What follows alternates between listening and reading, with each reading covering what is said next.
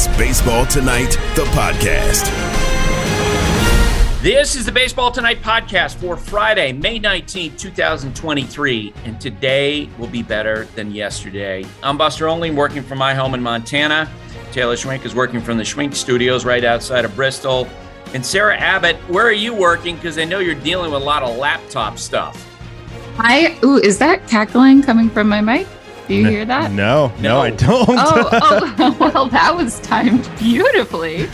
Well, Um, either the computer's losing, like losing its steam, or you're losing your mind. That's all I'm going to say. I mean, it could very likely be both. I just feel like my computer is crashing consistently, and then now I'm hearing like it sounds like snap, crackle, and pop from Rice Krispies. Like you know that little like Yeah. yeah that little sound that's coming all over my mic. So live, laugh, love.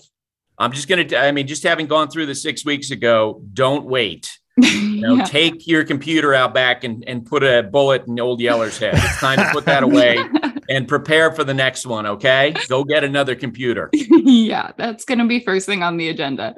Very nice.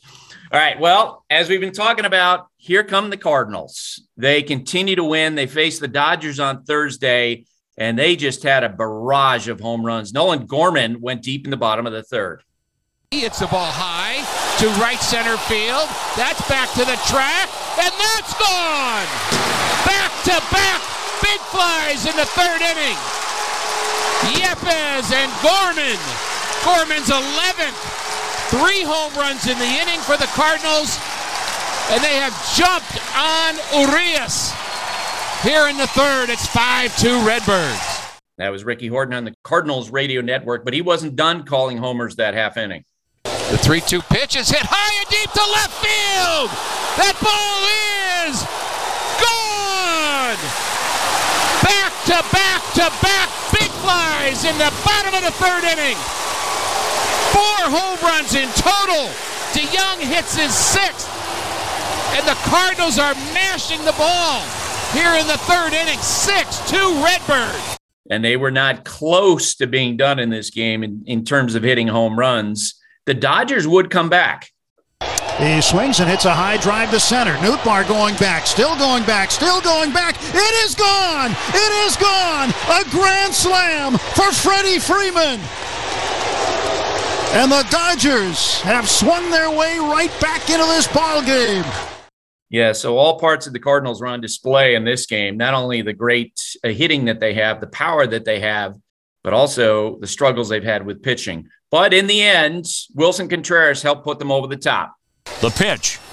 A swing, and there's a drive. Hit deep, right center field. That ball's gone. Three run homer. Willson Contreras. Two home runs tonight and six RBIs. And seven homers for the Cardinals in this game. They win 16 to 8. That was John Rooney on the Cardinals radio network. The call before that from Tim Neverett, AM 570 LA Sports. Dodgers got bad news this week. Dustin May landed on the injured list with a flexor pronator strain. This is someone who just last year was coming back from Tommy John surgery. Manager Dave Roberts says there's no timetable for his return. The Padres got bad news this week. Manny Machado has a small fracture in his left hand. Uh, so they are trying to get their season turned around, and Manny's dealing with an injury. The Angels were in Baltimore yesterday for the final game of that series. And Mike Trout, who seems to like to play in Baltimore, it's relatively close to home, went deep in the third. Here's the 1 1. Trout swings it down, and lifts the ball high, hits it well out into left field, and that one is Trout here. Mike Trout, second game in a row in Baltimore, has homered, and that is a two-run shot. And the Angels' lead grows. It's now three to nothing. Terry Smith, Angels Radio, AM 830. The Orioles would come back, tie the score. Shohei Shohei Ohtani came to the plate in the top of the eighth with a runner on base. Ohtani is the batter. One for four with a homer today. Goes after the first pitch and grounds a ball. It's stopped by the first baseman, but no one to throw to. And the Angels are going to score a run. Coulombe didn't get over to cover quick enough. Mountcastle got up, was ready to toss the ball to first. No one was there, and Shohei has an RBI hit, and the Angels have a 6 5 lead. Wow. And the Angels uh, take the final game of the series. Uh, Taylor, we got an Orioles rant in you today. Is that my sense? I believe we are on the same page here, Buster, but I don't think it's quite what people are uh, are going to be expecting when we're saying Orioles rant right now. Okay, we'll see what happens here. The Blue Jays, the Yankees, the final game of that really tense series, and Aaron Judge has just been going off. High fly ball, deep center. Varsho back. He's on the track. He's at the wall. See ya. Number 32. A two-run shot, and the Yankees lead 2 nothing. Michael Kay on the Yes Network, Judge actually had a home run overturned in this game, but the Yankees still held the lead three to two, top of the ninth inning, when a rookie did this. That one is drilled to left field, and that ball is off the screen. A home run for Volpe. A big home run. And the Yankees lead by a score 4 to 2. A lightning bolt right down the line and up against the screen. Taylor, I can't believe that there were no fisticuffs in this series. For all the stuff back and forth, we never had a bench clearing brawl. Uh, this is why I hate the AL East, man. These teams, they don't produce what I want. I wanted fisticuffs, Buster, and they didn't give it to me. They just Goodness, gave us a boring yeah, baseball game. You're going to you're going to NASCARs looking for crashes. You're going to the NHL games looking for fights. Burn but, it down. Oh wow! Uh, after the game, Aaron Judge spoke with reporters. Just play a little bit of that for us, Taylor. Aaron, you guys take three out of four, a lot of back and forth all the way around this series. Just how would you describe the series? It was a good series. A lot of guys came up clutch, you know, offensively, and then even, you know, some pitch, great pitching performances. You know, even looking at today, you know, Webby coming in and helping out Nestor, who got it through um, some solid innings for us. Abreu picking it up in the eighth, and then, you know, Ron getting his first career save there in the ninth was was great. Just all around, just guys, guys stepping up each night. It's a little chippy on both sides. Does that add to it? Does does that add any more motivation? No, we were focused on what we can control between the lines. You know, we kind of we did a pretty good job blocking out all the noise and distractions and you know the whole the whole series. So we just went out there and took care of our business. Aaron Judge wanted nothing to do the conversation about how tense that series was and those questions from Meredith Marakovits. She did a great job trying to dig that out. The Yankees placed uh, all-star catcher Jose Trevino on the injured list. Luis Severino, they announced, is going to return to their rotation on Sunday. The Guardians tried to salvage the final game of a series in Chicago, and Cam Gallagher came through in the top of the seventh. Runner goes, pitch smashed into left. There's a base hit for Gallagher. That'll score Arias. Rocchio stops at second. What a day for Cam Gallagher as he puts Cleveland on top three to one. Yeah, and the way the uh, Cleveland offense has been going lately, they definitely needed some insurance. They wound up winning this game three to one. That call from Tom Hamilton, WTAM 1100. We've got the Guardians on Sunday Night Baseball, and they'll be facing the Mets who played in their final game of their series against the Tampa Bay Rays on Thursday, and Pete Alonso, who walked off the game on Wednesday night, went deep again. One two coming. High fly ball, deep center field. Margot back to the track. It's out of here. Onto the batter's eye, or to the left of that rising apple. Pete Alonso has homered now in three straight games. It's his 16th to lead Major League Baseball and a slow trot around the bases to give the Mets a 2 to 1 lead in the bottom of the fourth inning. The Rays would tie the score, but in the bottom of the sixth inning, the Mets broke that tie. Now the pitch. Slow hit chopper up the third base line, hugs the grass, stays fair. Run will score. Paredes up with it, throws late to first, and everybody's safe. The Mets take a three to two lead. So Tommy Pham has two hits in his last 21 at bats. They have both been slowly hit ground balls. But this one good enough to give the Mets the lead. An RBI single in the sixth, and it is three to two Mets. That was Howie Rose and WCBS. The Mets would hold that lead three to two and take the final game of that series. So they got a little bit of momentum going into this weekend, going into Sunday night baseball. All right, Taylor, what else you got? Buster, let's not bury the lead here. While we have Karl Ravech, Todd Radom, and Sarah Langs on the podcast today, we also have Wander Franco and Terry yep. Francona. And if you want to yep. see them, go to Buster's Instagram at Buster Olney. Uh, we'll put some video clips over there. And Hoop Collective and The Low Post, new episodes out today, wherever you're listening to this podcast right now or on YouTube. For the ones who get it done, Grainger offers high quality supplies and solutions for every industry, as well as access to product specialists who have the knowledge and experience to answer your toughest questions. Plus, their commitment to being your safety partner can help you keep your facilities safe and your people safer. Call, click Grainger.com, or just stop by. Dogs are an important part of our lives, and keeping them protected is a top priority especially against nasty parasites. That's why you got to check out NexGard Plus, afoxolaner, moxidectin, and pyrantel chewable tablets. NexGard Plus chews provide one and done monthly protection that kills fleas and ticks, prevents heartworm disease, plus it treats and controls roundworms and hookworms. That's a whole lot of protection packed into a delicious beef flavored soft chew designed to make monthly dosing easy and enjoyable. So the next time you're at the vet, ask about NexGard Plus Chews. They're the one and done monthly parasite protection you want for your dog. Used with caution in dogs with a history of seizures or neurological disorders. Dogs should be tested for existing heartworm infection prior to starting preventive. All aboard! It's the Ravi Train with Karl Ravech. The Ravi train will be pulling into Citi Field this weekend because on Sunday Night Baseball, Karl Ravech, play-by-play man on Sunday Night Baseball, uh, will uh, be at Citi Field. We've got the Guardians and we've got the Mets, which is why today, Carl, we are also working a conversation with Terry Francona, as Taylor was just talking about. What are you looking forward to with these two teams? Your conversation with Terry Francona because he's Terry Francona. So whatever he said is whimsical and uh, and very relevant. You know, he's like the wise old owl. I mean, there, there are things that he would say, and you would think about it, and be like, you know, he's exactly right about that. He he he's able to carve things down to their most basic, and when he speaks, it generally makes sense. we have two wise old owls with Ian Showalter this week. So, I, I look, it, it's kind of fascinating.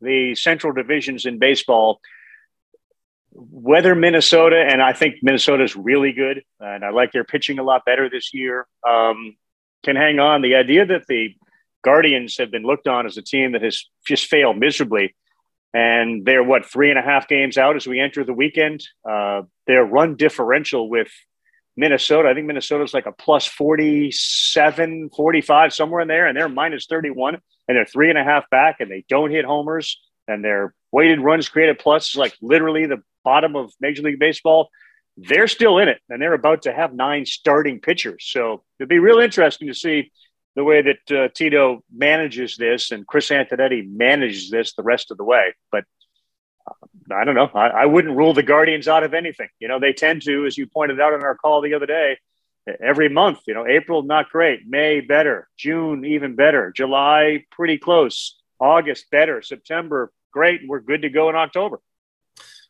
Yeah, and I'm going to present those numbers to Tito coming up. You know, Sarah Langs dug them out, and they are remarkable how consistent they've been. You know, that they've shown improvement, you know, month by month by month. And you assume, as they did last year, that they'll get better. You mentioned the struggling offense, Karl. As you were talking, I'm like, oh my God, you know, you and I could just take over baseball ops for the Cardinals and the uh, and the Guardians. Not that they need us.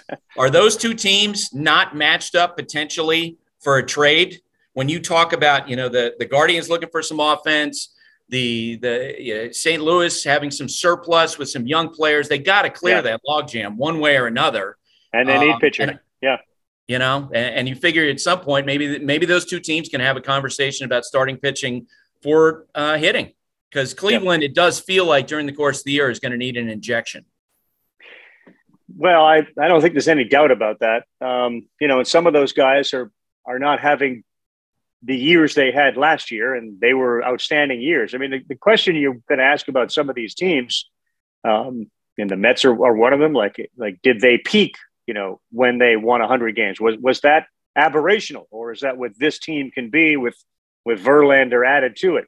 Um, were the Guardians uh, legit babies that matured enough to be in the postseason, and can that continue, or do they revert back to being, you know, still green and and greener as this year goes on with some of the arms that they have either in the rotation now or likely to to bring up. Um, and then they're getting guys back too. You know, Civale comes back, McKenzie comes back. Uh, what they do with Plesac. Those guys have experience, and yet there's others knocking on the door. And they seem to encourage those that are knocking on the door to let them to come on through. But yeah, they look. They need a bat in order to win um, consistently in baseball and in the postseason. You need that threat to to hit the ball over the wall. And and the two teams we have this week, with the exception of Alonso, don't do it nearly enough. The Guardians are in a whole other class, but the Mets don't do it nearly enough. And you know, I, I, I brought this up. I don't know what you thought of it. Excuse me, but you know, Steve Cohen, when they thought they had a deal for Correa,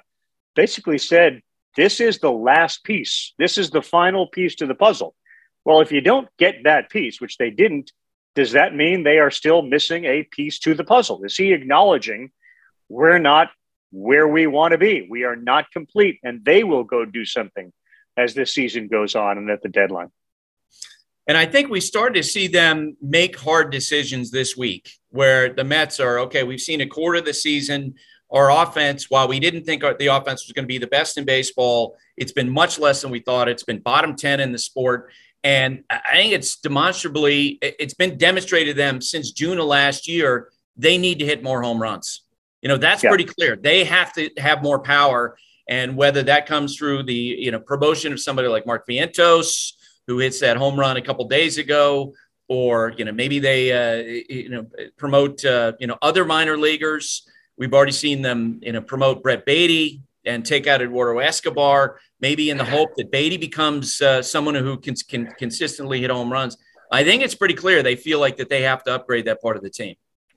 here's a question for you: Since we're always comparing uh, Yankees and Mets, New York, New York, which, which shortstop in New York ends up with more home runs this season? Anthony wow. Volpe or Francisco Lindor? Wow. Man. I mean, that, that, that, that wouldn't be a question you would even think you could le- logically ask when this season started. You know, the Yankees were dealing with a shortstop battle. Lindor is an established superstar. Who, who hits more home runs? The fact that it's a question is an interesting one, isn't it? It is for sure. Um, and I know from talking with Lindor in spring training, you know, it, it uh, the first thing that jumped out at me is when I saw him is that it looked like he'd gotten more slimmed down, that he was not looking for home runs as much. And look, if you're the Mets and you're evaluating your own offense, while he hasn't necessarily been, you know, great, he has been driving in runs, you know, hitting yep. in the middle of that lineup. He's been one of the guys I think is not a problem. Um, no.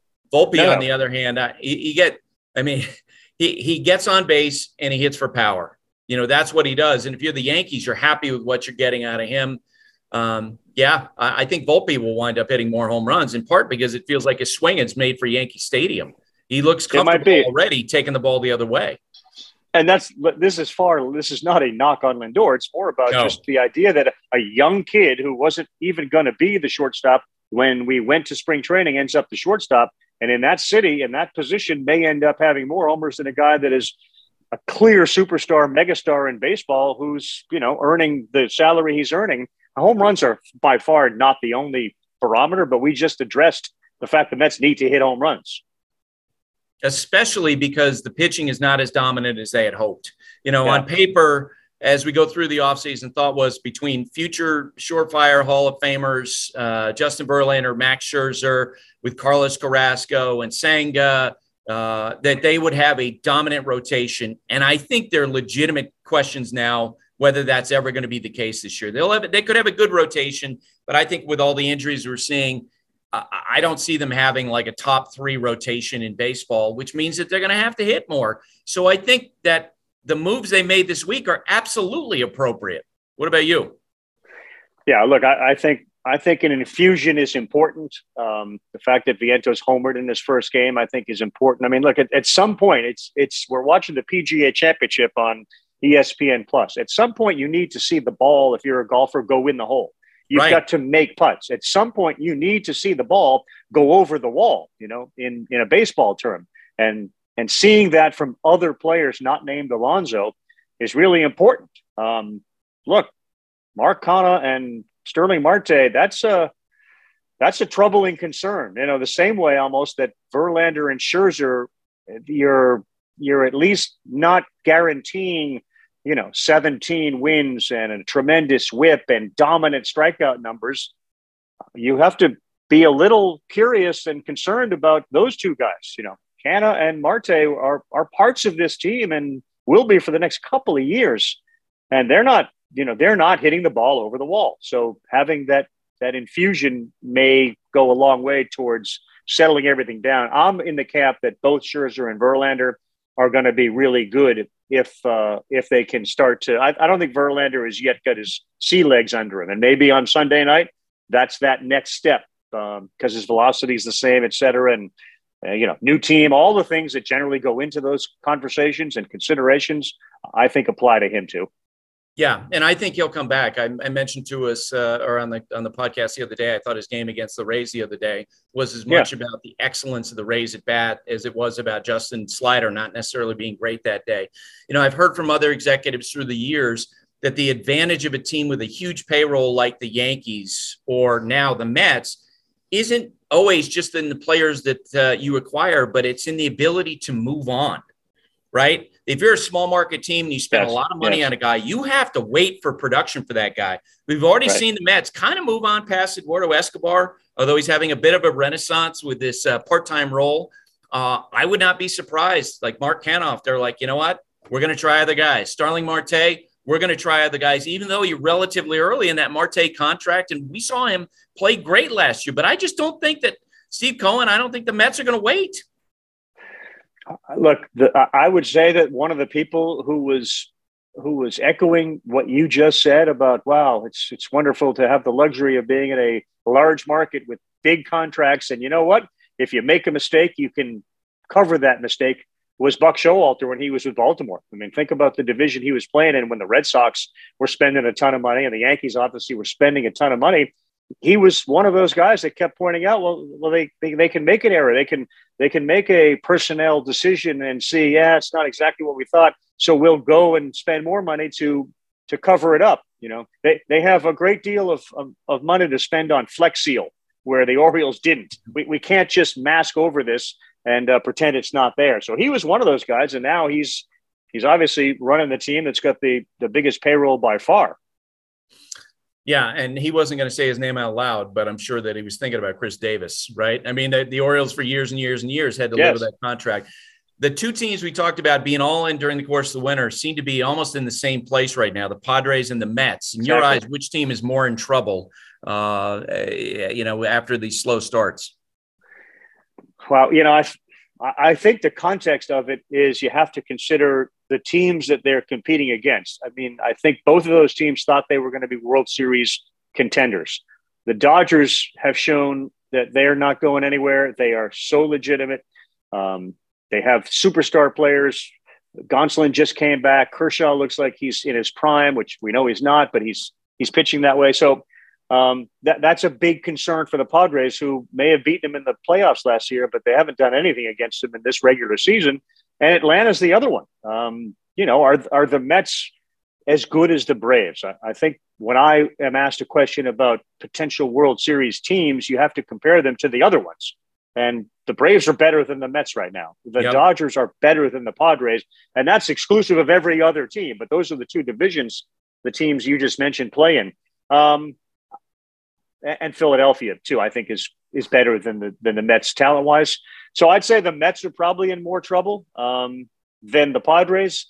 I think the Padres, you know, it, it just feels like there's more upside in Juan Soto than maybe Starling Marte. And I know that seems obvious, but there are certain players on each team that haven't gotten going, and you expect, I do, the Padres players to get going. I'm not sure the Mets players ever get rolling that way. That's why I would say the Mets are in more trouble. And here's one other thing that you know you always ask me, what do you want to talk about? When you look at Cleveland, when you look at the Mets, when we talk about the Padres and then the Dodgers, the Braves, are we all recognizing what the Tampa Bay Rays are doing to baseball this year, statistically and as an organization? It feels like for years you've kind of gone back to the apple tree and you're like it's it's close to ripe but you could eat it you could pick it and it's going to be good but is this the year where it is like the perfect apple and and they're just destroying everybody because i was looking at the guardians offense this this uh this week they're last in homers uh tampa bay has 87 of them They are 29th in runs. Tampa Bay has 277. The Guardians' WAR is 0.8. The Rays is 14.8. Like, wow. I understand comparing the Guardians and the Rays isn't necessarily fair, but compare the Rays to anybody. And it's unbelievable what we're seeing right now from that organization. Yeah. And we're going to be talking with Wander Franco here coming up here uh, about the surprise of the Rays and what he tells people when they ask the question, How are you guys doing this?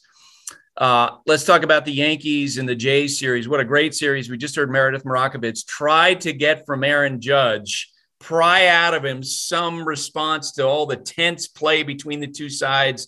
And he kept on talking about we focused on what was on the field. That was a fun series, Karl.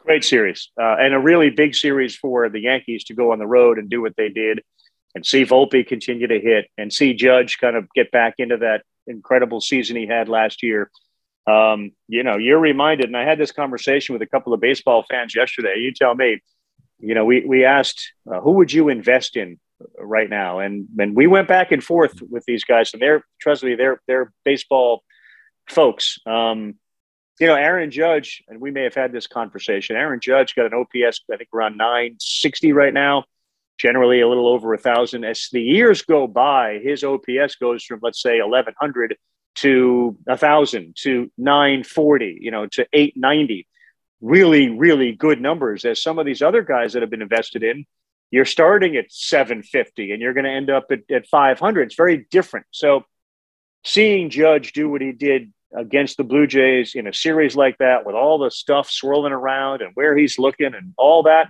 uh, was a really big series for the yankees. And that was uh, that was exciting. If, if we can ever get to a place where those two meet in a postseason series, please let me let me sit in that booth. I'd love that. Be unbelievable.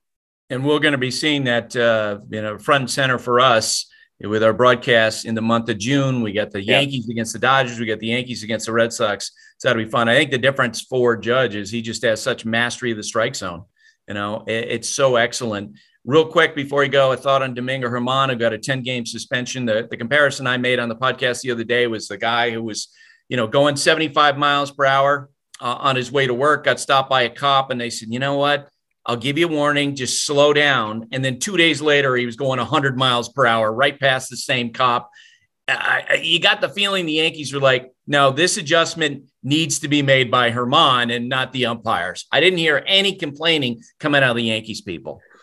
No, when when when it's when you can see you know the material like the midges on Joba Chamberlain's face years ago, that's kind of beyond the ability to uh, defend it.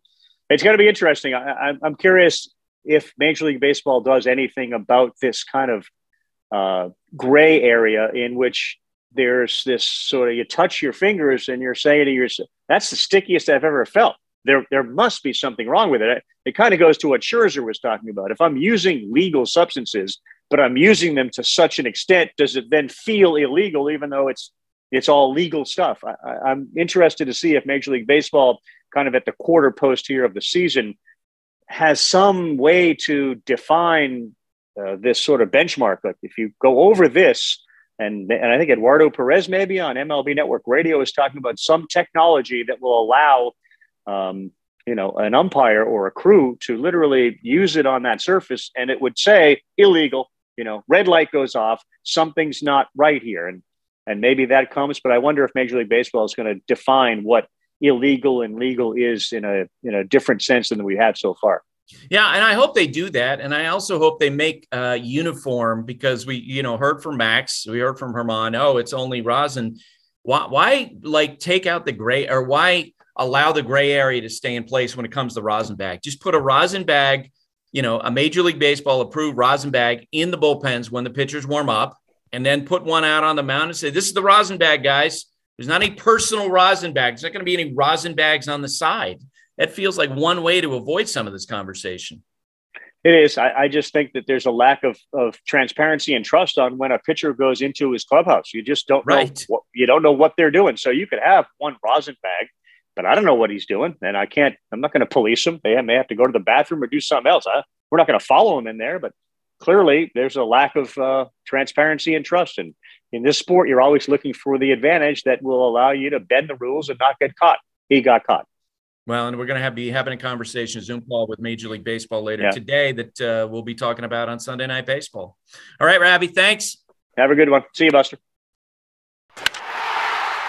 Wander Franco is the shortstop for the Tampa Bay Rays, and he's joining us today with this uh, with Manny Navarro, who's serving to translate because I got a D plus Wander in my last class at Vanderbilt in Spanish. So I apologize. Years years ago, I got a D plus. What do you think? Me necesita a mí como traductor porque él recibió mal grado, mal grado cuando tomó español cuando estaba en la escuela. So, están usando a mí. Oh, no, gracias, no, eh, gracias por tu tiempo también. Sí, sí, no, gracias por la oportunidad yo también por, y, y estamos aquí. Thanks again for the opportunity and thanks for letting me be here. Sure, no problem. It feels like your offense is so much better, Wander, than it's been in the past. You know, the the, the Rays have, have historically had a lot of great pitching. What is it about the offense this year that I think had allowed you guys to take off? Do you believe? ¿Qué puedo decir de la ofensiva de nosotros este año? Normalmente todos hablan de los, de, de los pitchers de nosotros y la defensa, pero ¿qué puedes decir de este año y de la ofensiva de nosotros? Estamos excelente, excelente. Eh, tenemos, hemos tenido una defensa increíble, estamos jugando la, el béisbol súper bien, gracias a Dios, y, y esperemos que sigamos así. Uh, we feel great. You know, we're playing all uh, the game all over. We're playing defense very well as well. Uh, you know, thank God we're able to to perform at the capacity that we're playing at. Wander, when did you get a sense uh, in spring training, or maybe it was early in the year, that you guys had sort of gone next level with the team performance? Cuando uh, tenías el pensamiento, tal vez en spring training, que este equipo iba a ser bueno? Eh, yo supe que yo supe de siempre que este equipo era bueno, ¿sabes? Desde que me firmé, firmé en la, en, la, en la organización, yo siempre supe que este equipo era que preparaba a los peloteros súper bien y, y siempre trabajado con disciplina. Uh, I've always thought since I've signed with this organization that this is a great team. You know, they, they play really well. They got a lot of discipline. And I've always known that this was going to be a great team. All right. So last year you dealt with a lot of injuries. Uh, you're healthy this year, specifically in terms of what you do, uh, swinging the bat, your wrist, your hands. Tell me what what feels different than it did last year. Obvio, había muchas lesiones para ti el año pasado, pero ¿qué, qué te siente diferente? O, y, y, si todo si está saludable y cómo te sientes diferente este año? Bueno, este año no, no nos sentimos súper diferentes porque trabajamos pila, trabajamos lo que se llama en el físico, está más flexible y, y este año una, una, buena, una buena competencia también y este año ha sido mejor que el año pasado. Uh, feel feel really good. You know, the the working in the off season uh, for physically is what's really helped me to be a little more flexible, uh, to keep it disciplined, to continue to do it. Um, as long as I stay healthy, healthy, I feel a lot different than I did last year. Wander, uh, a week ago, a couple weeks ago, you got a lot of attention when you had that hard shot by Bryan Reynolds of the Pirates. You catch the ball, you flip it to yourself and throw to first base. How many text messages did you get after that? Who were some of the players you heard from? La jugada que hiciste contra Brian Reynolds uh -huh. en la casa, una, una, línea dura, querías la pelota de arriba, hiciste la jugada, pero uh, recibiste muchos mensajes de mucha gente y si recibiste de otros peloteros sobre esa jugada. Eh, sí, sí, recibí muchos mensajes de, de, de, de deportistas también, amigos míos, que, que estuvo bueno, te pasaste, pero en verdad no quise hacerlo en el momento, sino que eso me salió en el instinto y, y, y pude divertirme. Yeah, I received a lot of messages, you know, a lot from from fellow uh, other athletes that play. You know, they said, "Wow, you know, what'd you do that for? That was awesome." Uh, but it wasn't something I was trying to do. It was just something out, out of instinct. What was your favorite message, and who who sent you that message? And I'm curious what it was. ¿Cuál fue tu mensaje favorito y quién te lo mandó? Eloy Jiménez, Eloy Jiménez, Eloy Jiménez me dijo, coño, te salió bonita y eso. Y Wow. Eloy Jimenez sent me a message saying that, man, that was awesome. That was a nice play. so, what was going through your mind right after you do that? Uh, and, and do you do that occasionally when you're taking ground balls uh, before games? Estabas pensando en el despuésito del momento y, y, es algo que haces cuando practicas. O sea, yo lo hago en la práctica, sí, el, todo el tiempo en el juego, cuando, cuando tengo la pelota, yo siempre lo hago, siempre, y, y se siento bien porque eso fue el instinto, y si tú haces el instinto, algo en instinto te sale bien, te vas a sentir bien. Yeah, it's something I do all the time at practice. You know, when I take ground balls, you know, just catch the ball, throw it up. Uh, it's a lot of instincts. Like I said, I don't, I don't plan to do it. I don't think about doing it. It's just instinct, and I just do it. So I asked Erik Neander. I was like, "Tell me something about Wander," and he told me he loves cars. So tell me sort of how that developed and, and what's your favorite car? Habló con Eric Niender y dijo, ¿qué, ¿qué le gusta a Warner? Que le gustan los carros y carros. ¿Cuál, ¿Cuál, es tu carro favorito? Y explica un poco de eso. El mío ahora mismo es el Lamborghini Aventador. Uh -huh. Ese es mi carro favorito y es porque desde el chamaquito, desde niño siempre me han gustado los carros y, y como es el que tengo ahora, eh, me gusta mucho. I'd say my, my Lamborghini. Uh, definitely like that. Ever since I was a kid, I've, I've always liked cars. Uh, so I would say that was probably my favorite one. Do you have a car in the future that you're just dying to get? That you know, whether it's a you know a custom car from the past or some some sort of an antique car that you would love to have. Uh, hay un carro que tal vez comprarás en el futuro que quizás un, un, carro viejo que quiere remodelar, hacer algo. Mm. Hay un carro que no todavía no tienes que te gustaría tener en el futuro? Eh, like maybe a James Bond car or something like that.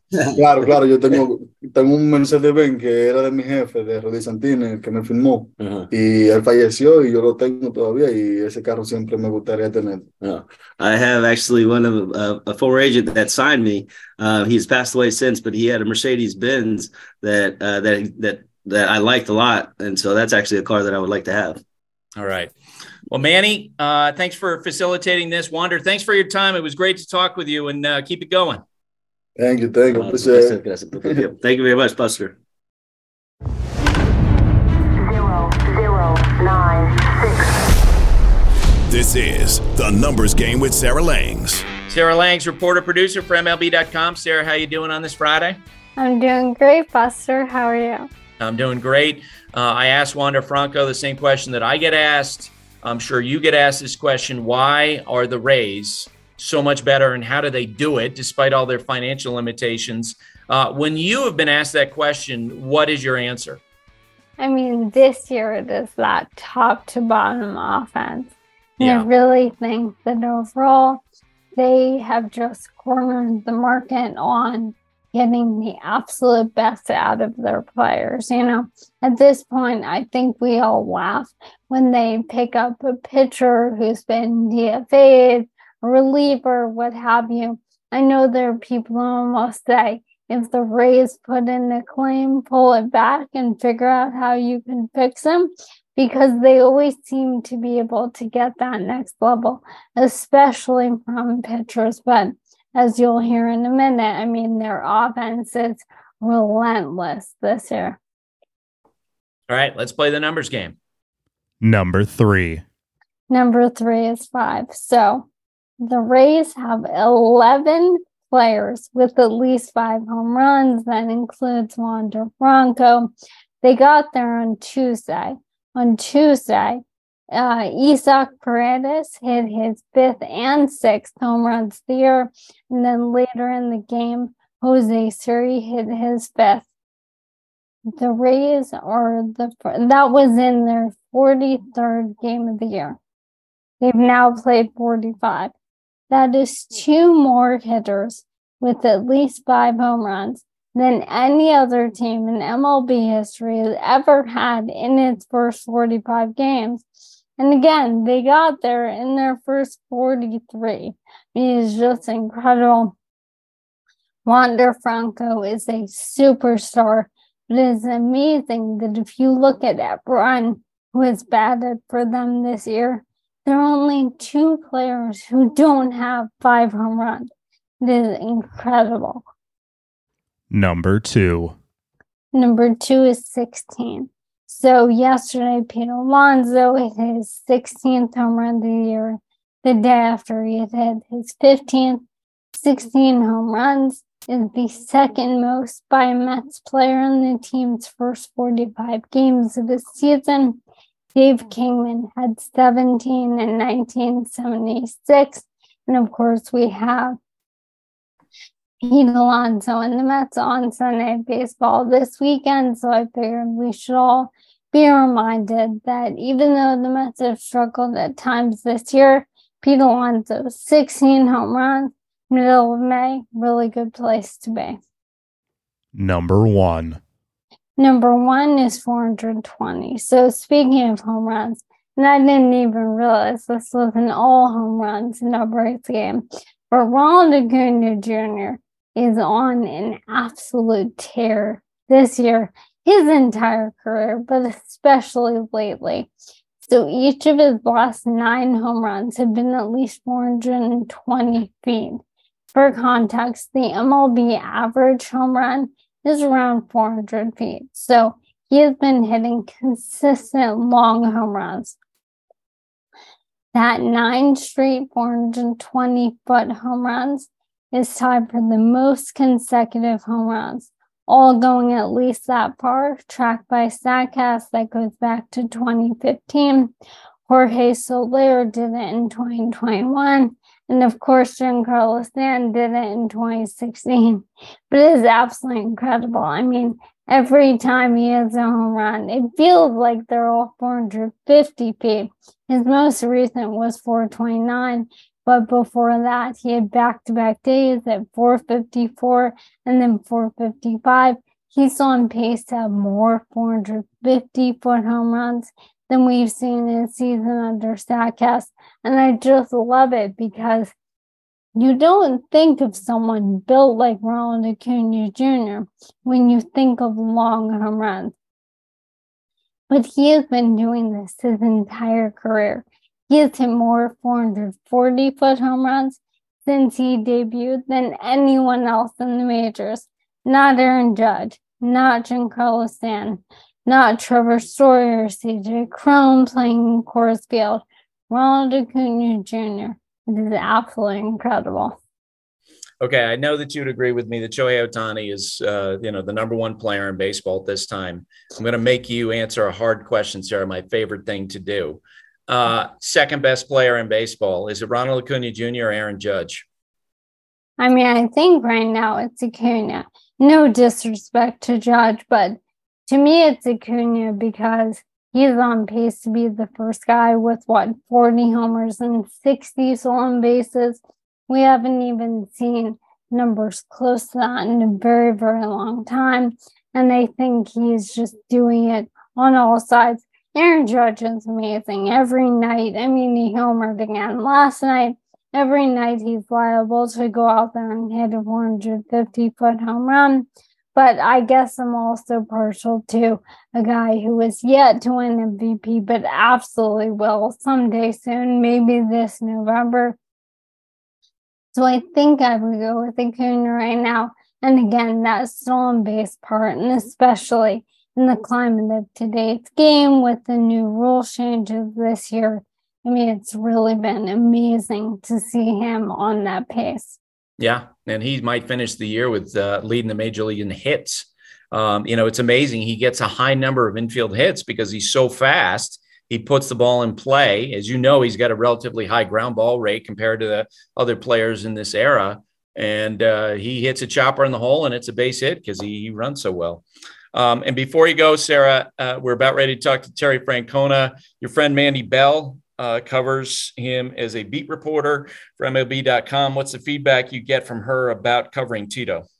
Oh my goodness. I mean, I have said to her so many times that I am so glad, just as her friend, that Tito is the first manager she has covered full time in the majors. He just seems like such a such a fun manager to be covering. Obviously, there are bad days for the team, whatever, but Tito is always Tito. There's always some sort of levity.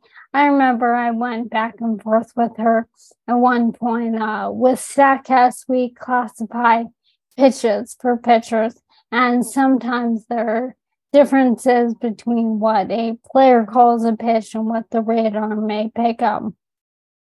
We always modify it to what the pitcher thinks it is. And there was an incident, someone debuted this year, and his pitches were tracked maybe incorrectly and she reached out to me and she told me that Tito had basically said that he thought he read the scouting report wrong when he saw the pitch type on the scoreboard, that his instinct was not to think, oh, technology is wrong. His instinct is to say, Oh, I must have messed up. And that's Terry Francona. So I'm so grateful that she gets to work with him and cover him. And he just seems like such a fun and funny guy.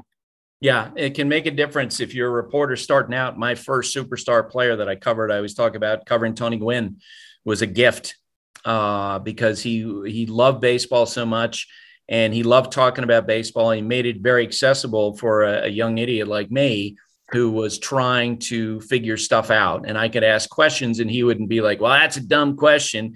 He would he would talk through it. Uh, and, and uh, he was tremendous. All right sarah thanks for doing this. Thanks so much for having me buster.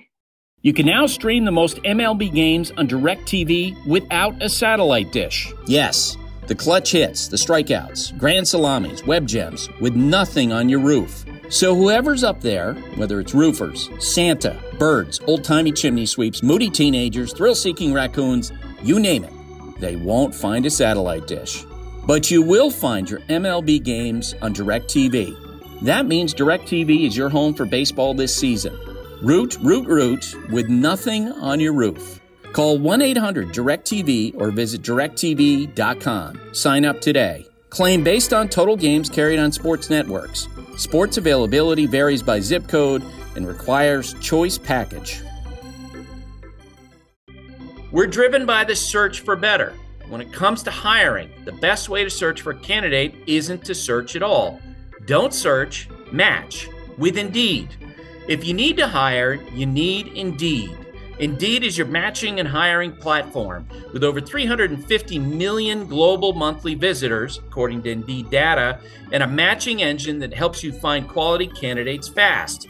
Ditch the busy work. Use Indeed for scheduling, screening, and messaging so you can connect with candidates faster. And Indeed doesn't just help you hire faster. 93% of employers agree Indeed delivers the highest quality matches compared to other job sites according to a recent Indeed survey. Join more than 3.5 million businesses worldwide that use Indeed to hire great talent fast. And listeners of the show will get a $75 sponsored job credit to get your jobs more visibility at Indeed.com slash Buster. Just go to Indeed.com slash Buster right now and support our show by saying you heard about Indeed on this podcast. Indeed.com slash Buster. Terms and conditions apply. Need to hire? You need Indeed. Terry Francona is the manager of the Cleveland Guardians. Tito, how you doing? Good, Buster. How are you?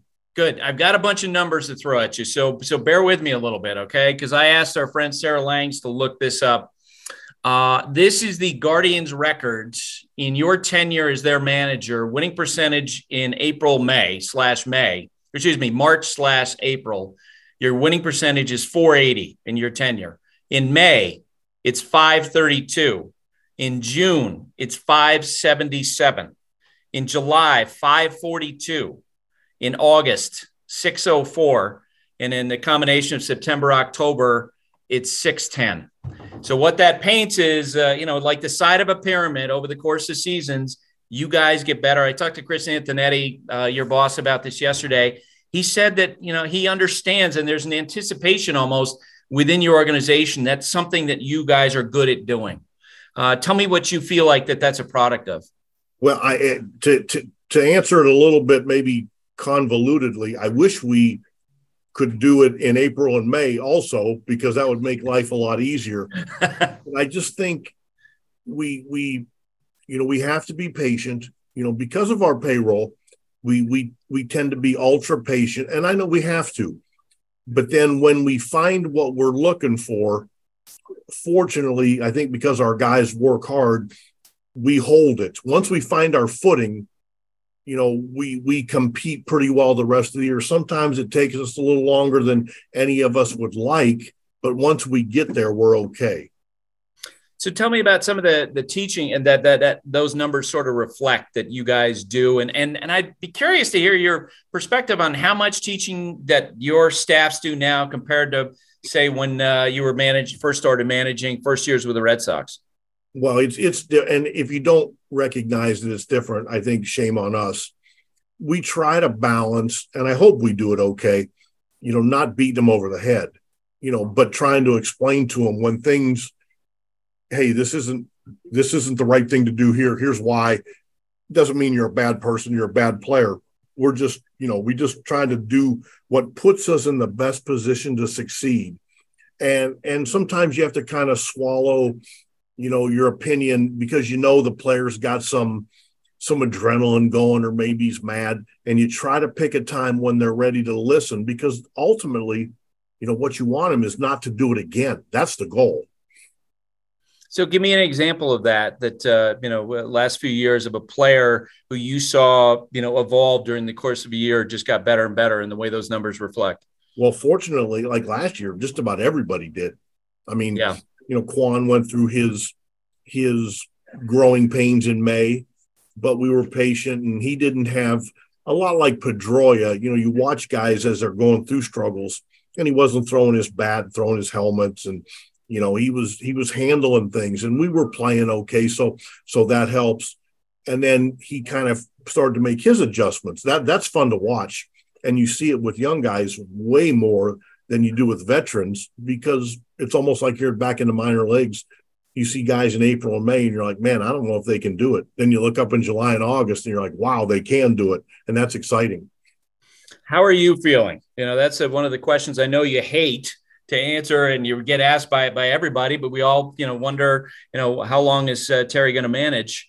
Uh, and that, uh, you know, we saw last year with that. Yeah, I feel pretty old. I think that's a safe assumption, but but I think you know I'm I'm doing okay. I mean, I'm still happy when we win, and I'm mad when we lose. That'll never change.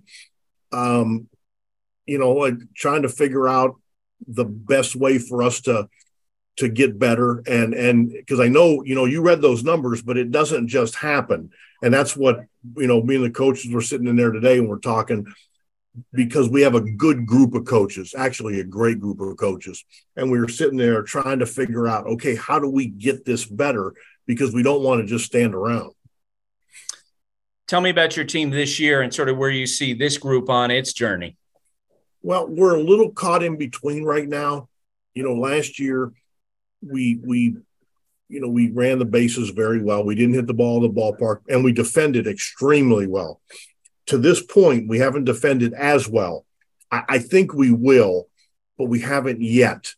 Um, we're still pretty good on the bases. We've made a few more outs that I'm a little bit comfortable with, but I don't think you can be as aggressive as we want our guys to be without running into an out sometimes. That's that's just part of it.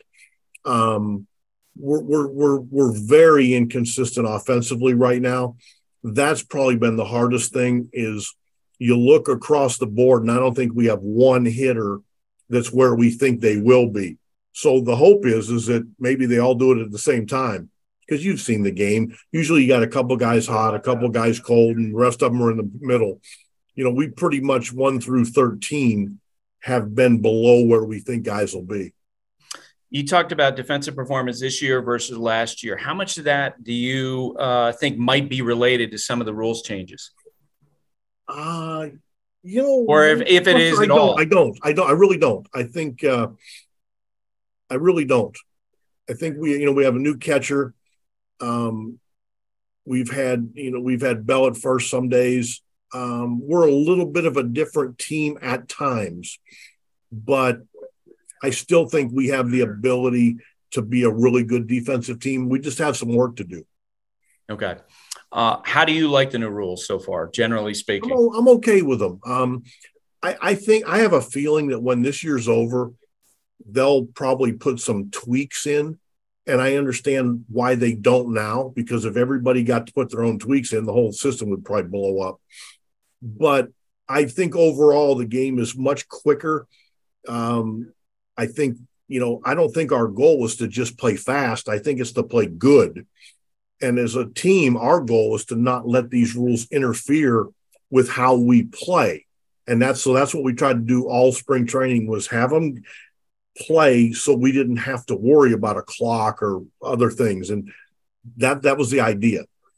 A couple weeks ago, before Sunday night game, Bob Melvin told our group that he Uh, he would be in favor of a uniform 20 second clock, runners on base, no runners on base. He said because he thought it would help the players understand the timing better. It would be, and I'm curious from your perspective, you mentioned possible tweaks. What would you advocate for?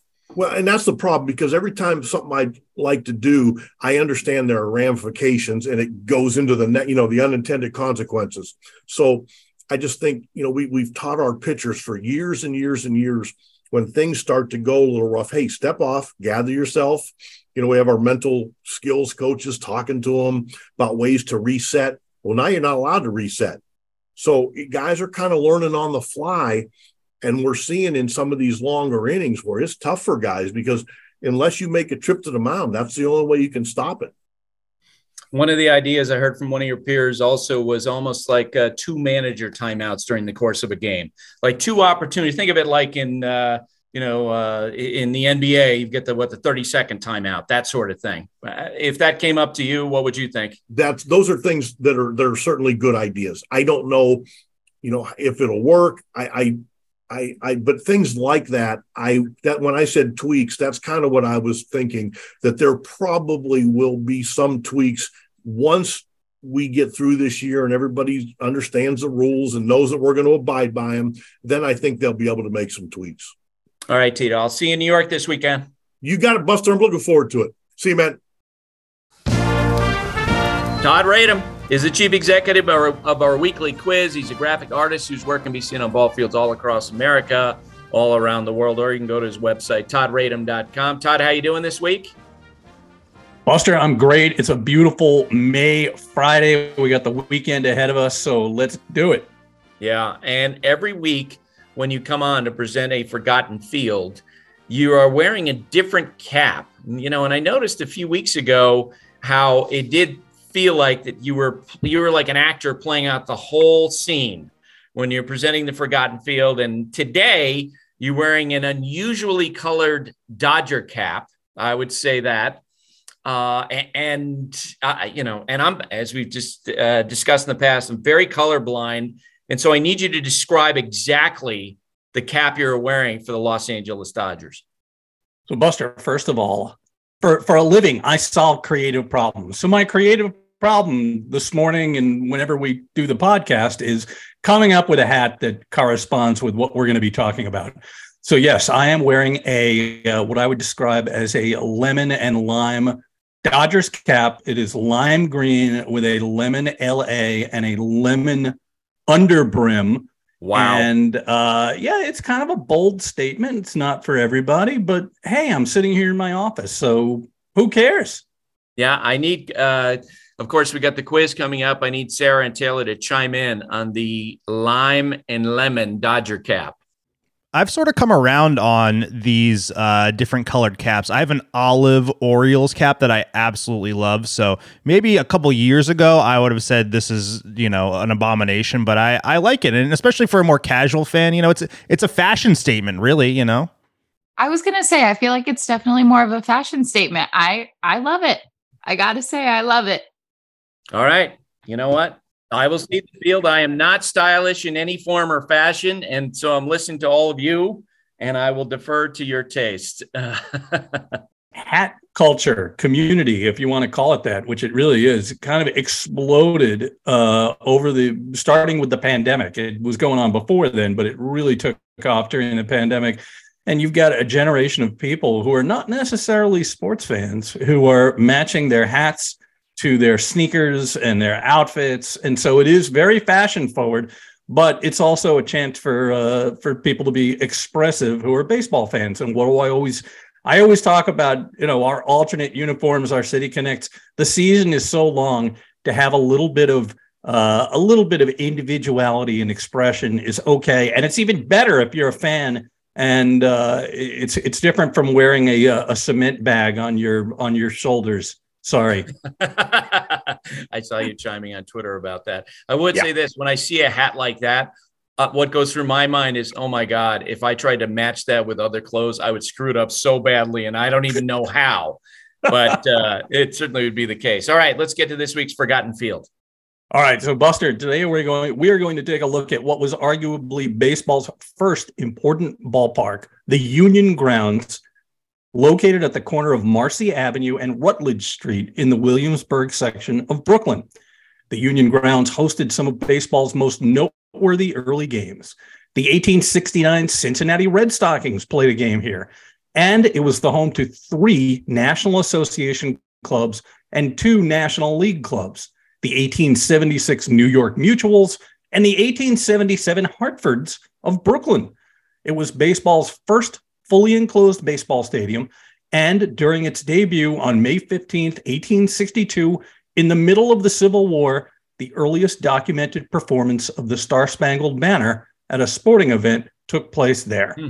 The, the Union Grounds, former, formerly known as the Union Baseball and Cricket Grounds, was the creation of Brooklyn businessman and politician William Cammeyer. Seeking to monetize what was then a seasonal operation, he converted the site from a winter ice skating rink to an enclosed ball field building a 1,500 seat horseshoe shaped grandstand and a mammoth playing field spread over six acres with outfield fences some 500 feet from home plate and a three story brick pagoda building in center field, which was in play.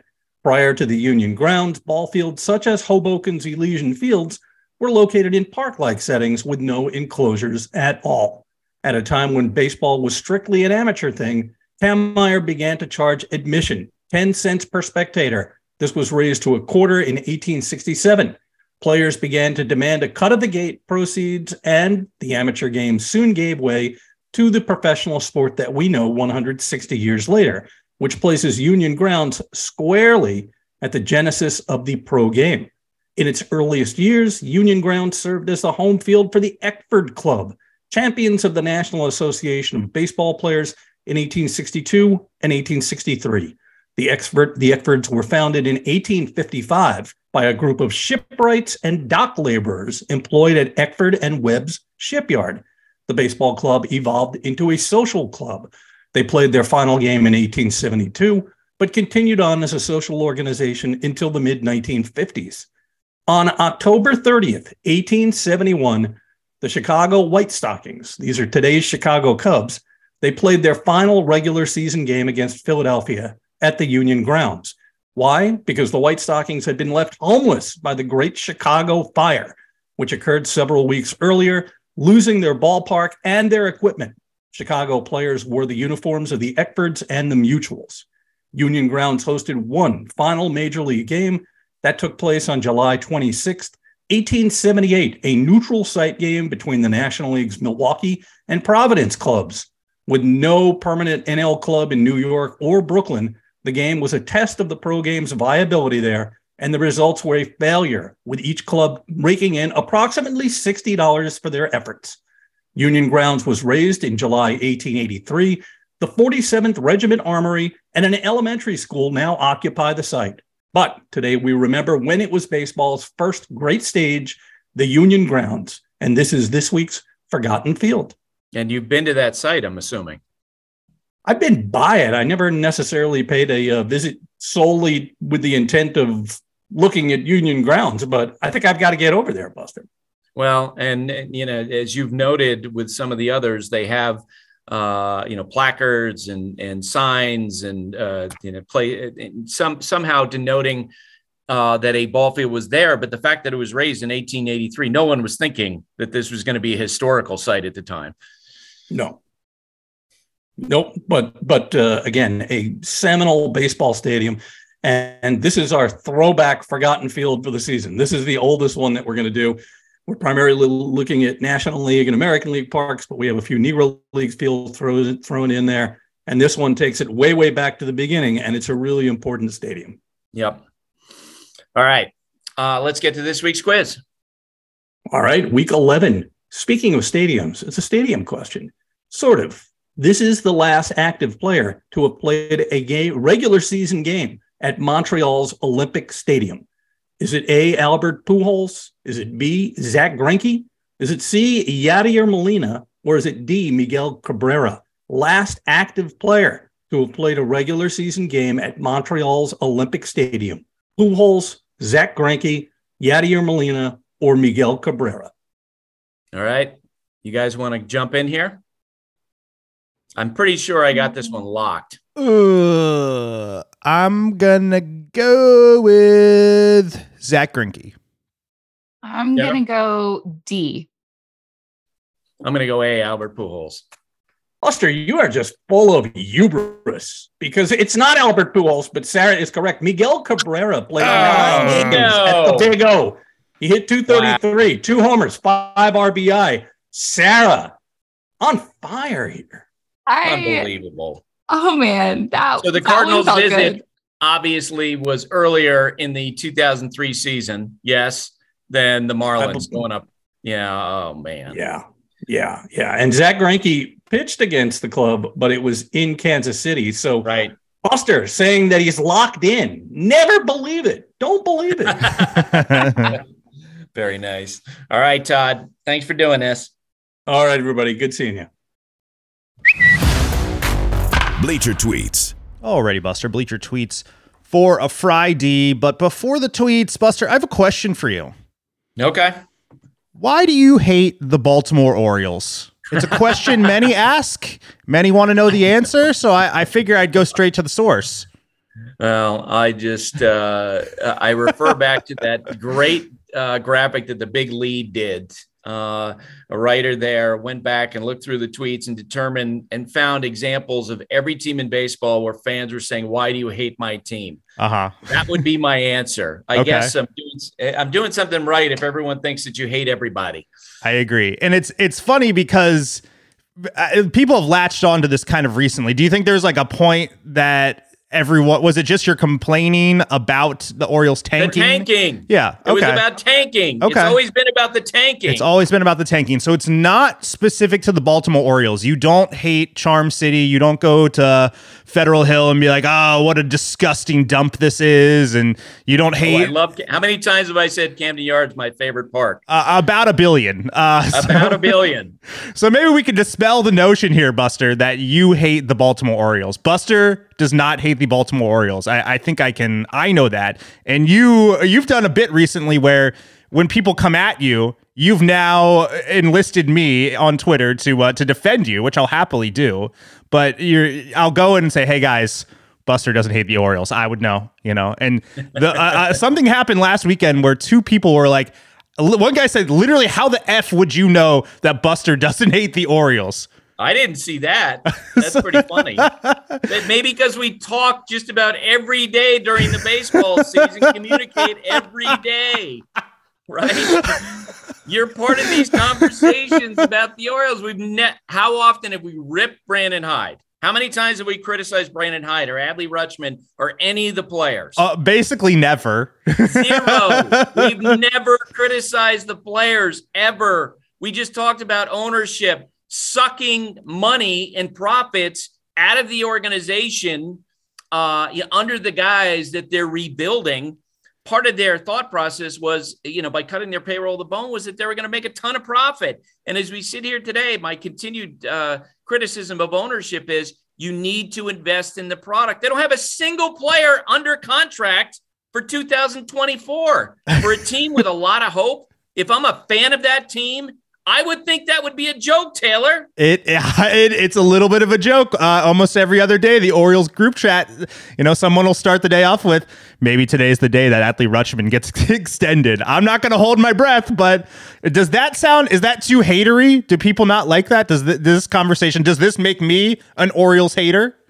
I, I guarantee you that most of the people who talk about us, you know, me hating the Orioles, probably complain about the exact same thing that we talk about, which is ownership refusing to spend on these players. The Atlanta Braves have all their young players locked up. Cleveland has some of their young players locked up. Tampa Bay has some of their young players. And these are not the biggest teams, you know, financial, uh, biggest, you know, spending teams in baseball. Just about every team other than Oakland has some young players locked up. The Orioles, none.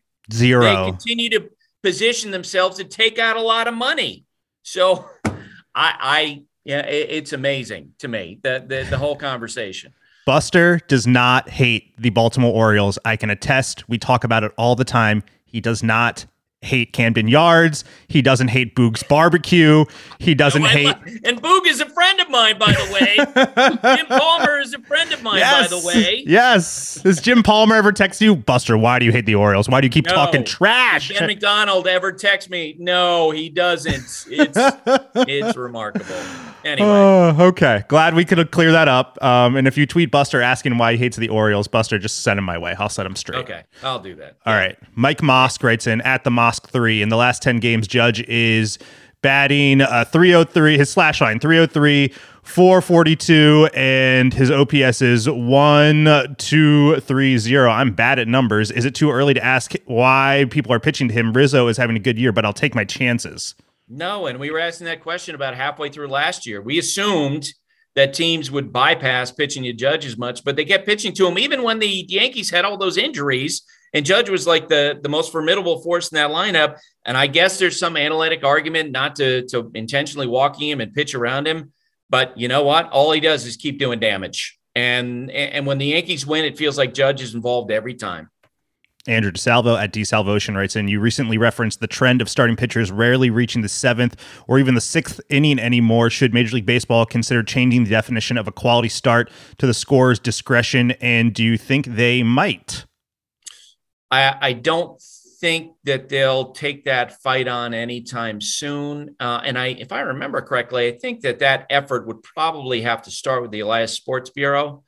Um, but it's hard for them to like change the definition of a particular stat, right? Uh, Which, by the way, was invented my good by my good friend John Lowe, who used to cover the Tigers for the Detroit Free Press.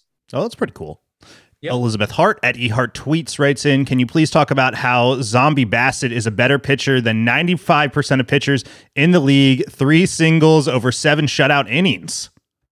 Every rotation needs a plow horse. The Mets rotation needs a plow horse, like the guy Mhm. who's going to go out and maybe isn't going to throw a shutout every single game, but he's going to give you a lot of innings. He's going to pitch deep in the game. He's going to save the bullpen, and he's generally, uh, generally speaking, going to be effective. And that's what Chris Bassitt's been for the Blue Jays.